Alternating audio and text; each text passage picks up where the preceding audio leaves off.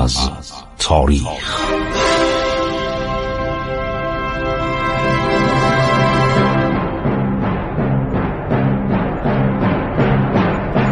کاری از گروه جوان و اندیشه رادیو جوان.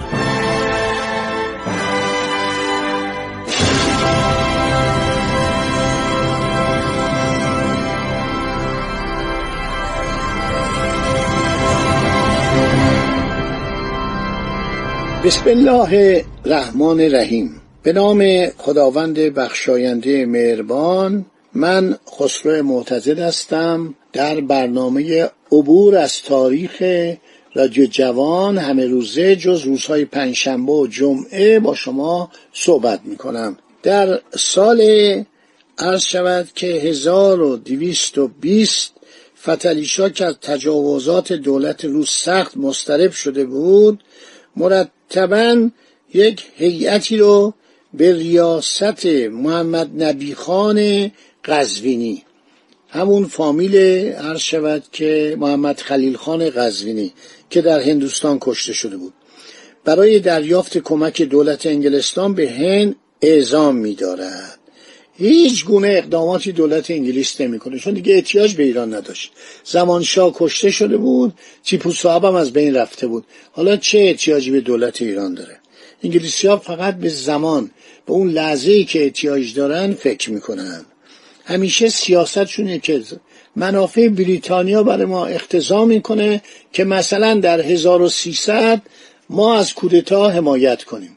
و جلوی پیشروی روسیه رو به طرف افغانستان و به طرف هندوستان بگیریم. در سال 1110 یه جور دیگه رفتار می‌کنن. به رضاشاه خبر میدن که جاسوسان شوروی در ایران زیاد شدن. لیست جاسوسا رو بهش میدن.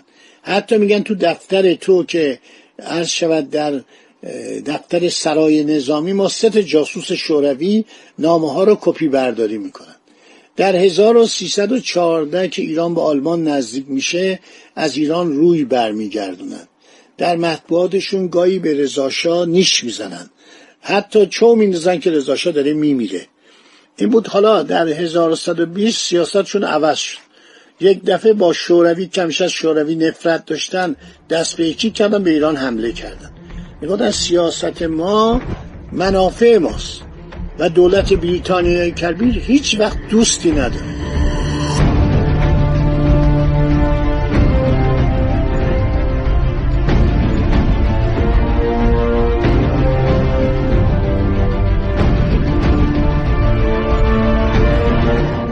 هر شود که حالا دیگه با ما کاری ندارن. با ما کاری ندارن. دیگه ناچار دولت ایران به طرف فرانسه که مرتب چراغ سبز هم ایرانیا نشان می‌دادن هم فرانسوی ها که آقا شما با ما بیاین کنار بیایید و مرحوم عباس اقبال آشتانی کتابی نوشته یعنی ترجمه کرده از کند آلفرد دو گاردان. این از مثل احفاد یعنی نوه های ژنرال گاردان بوده.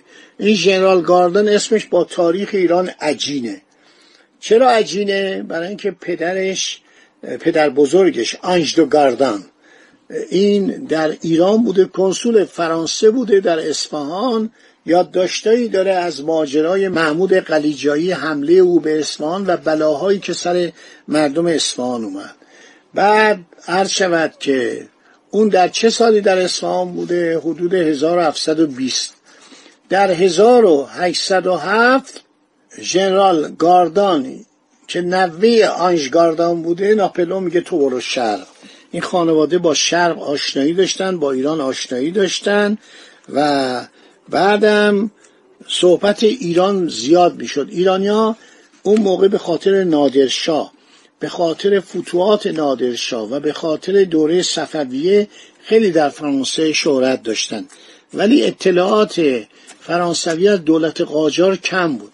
چون رابطه ای نبود. گفتم که فقط اون دو نفر اولیویه و برونیر از طرف دولت جمهوری انقلابی فرانسه در دوران کنسولات اومدن ایران که نتوانستن با آقا محمد خان ملاقات کنن و مهمان میرزا ابراهیم خان قوام شیرازی یعنی همون اعتماد و دوله کلانتر سابق فارس بودند که بعدا فتلیشا در دوران سلطنت خودش دستور کشتن اون و تمام اولاد و احفاد و اموها و پسرموها و برادرانش داد. اینا نپوتیست بودن. یعنی چی؟ یعنی خانواده سالاری. هر پست مهمی در ایران بود در اختیار این خانواده بود. در عرض شود که بر اثر سعایت و نمامی و پرونده سازی و پاپوشتازی به فتلیشا گفتن ایشون می‌خواد شما رو برکنار کنه. همونطوری که به لطفعلی خان زند خیانت کرد و اونو به دست شما داد این به برنامه ای داره که شما رو از بین ببره. فتلیشا به برادرای خودش خیلی مزدوم بود. یکی از شاهزادگان به دربار روسیه پناه برده بود. جناب آقای ابراهیم تیموری در تاریخ سیاسی قاجاریه به این شخص به نام مرتزا قلی خان پرناک که الان یک تابلو نقاشی بزرگش هم در یکی از موزه های نمی‌دونم سن پترزبورگ یا مسکو هستش خیلی علاقه داشت. کاترین کبیر خیلی به این علاقه داشت و فتلیشا به این زنین بود. فتلیشا از این میترسید چون اولا بسیار شجاع بود و مرد خیلی خوشقیافه بود. این اشتباه رو تصحیح کنم. این برادر آقا محمد خان بود. عموی فتلیشا میشه و فتلیشا از این میترسید که نکنه بیاد با کمک روسا امپراتور بشه شاهنشاه ایران بشه. این بود که این وحشت رو داشتش. برابر این این بیچاره اعتماد و دوله خیلی خدمت کرده بود و این برونیر و اولیوی که باش ملاقات کردن خیلی از فتانت و هوشمندی و دانشش و آگاهیش از جهان تعریف می‌کنند که در یک روز دستور داد همه این خانواده رو قتل عام کنند من از مورخی شنیدم که اینو در آب جوش انداخت. از این جنایات فتلیشا خیلی می‌کرد. وقتی عصبانی می‌شد می‌گفت یه کسی رو بیارن مثلا کورش کنن زبانش رو ببرن گوشش رو ببرن بعدم قطع قطعش کنن. خیلی آدم عیاشی بود همین که ایران رو به باد.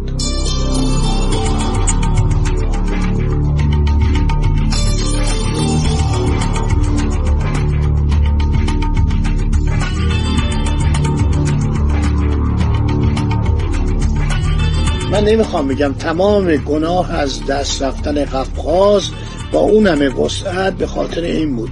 اولا لعامت داشت خیلی خسیس بود. خیلی زندگی رو جوبر نوشته دیگران نوشتن بسیار خسیس بود بسیار گداتب بود. بعد میگو خب آذربایجان مورد حمله روسا قرار گرفته خودشون دفاع کنن. خودشون میگه مالیات ندارن میگه اونجا به اصطلاح املاک نیست میگه زمین های مزروعی نیست خودشون. من چرا باید پول بفرستم؟ خیلی عباس میرزا رو اذیت می‌کرد. این آقای گاسپار دروویل میگه حقوق سربازا رو نمی‌داد. گفت داریم قلعه نظامی می‌سازیم در شمال تبریز. پنجاه هزار تومان از دیگر حقوق سربازا رو چند دو سه سال نهده بود حقوقا رو داد. میگه بعد شاه که اومد تبریز گفت قلعت چی بود؟ گفت قضیه این بود. این سربازا در مرز هستن. اینا دارن در مقابل روسا این بعد از جریان جنگ های دوره اول ایران و روس بود و قبل از جنگ ترکمانچای جنگی که به معاهده ترکمانچای رسید. میگه حقوق اینطوری وصول کرد. به بهانه ساختن یک قلعه بزرگ باستیون عالی برای دفاع در برابر حملات اعتمادی روسیه. خیلی گداتب بود و خیلی عیاش بود. باقی صحبت میماند برای آینده که چه کسانی اومدن و این رابطه ایجاد شد و ناپل اون رومیو رو میفرسته. رومیو در تهران بعد از چه روز میبیره؟ در بین راه خیلی صدمه کشته بود. بیماری های ناشی از آب آشامیدنی ناسالم بود. انواع بیماری ها بود. یکی از بیماری ها غریبگز بود. اغلب غریبگز می‌زد و میکشت. خیلی سخت بود این مالجه غریبگز که حتی غریبگز رو قبلا توی نان یه لغمه نان میخوروندن. به اون کسی که وارد شده بود می‌گفتن دیگه تو واکسینه شدی. یه چنین بلایی ملت ایران داشت خدا همه رو براتون میگم. خدا نگهدار شما تا برنامه آینده.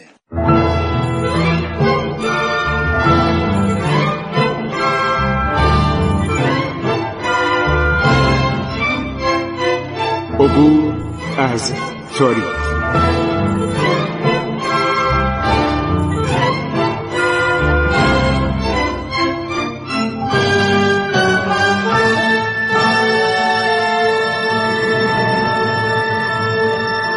ایران با شکوه. سرگذشت ایران ما به روایت خسرو معتزه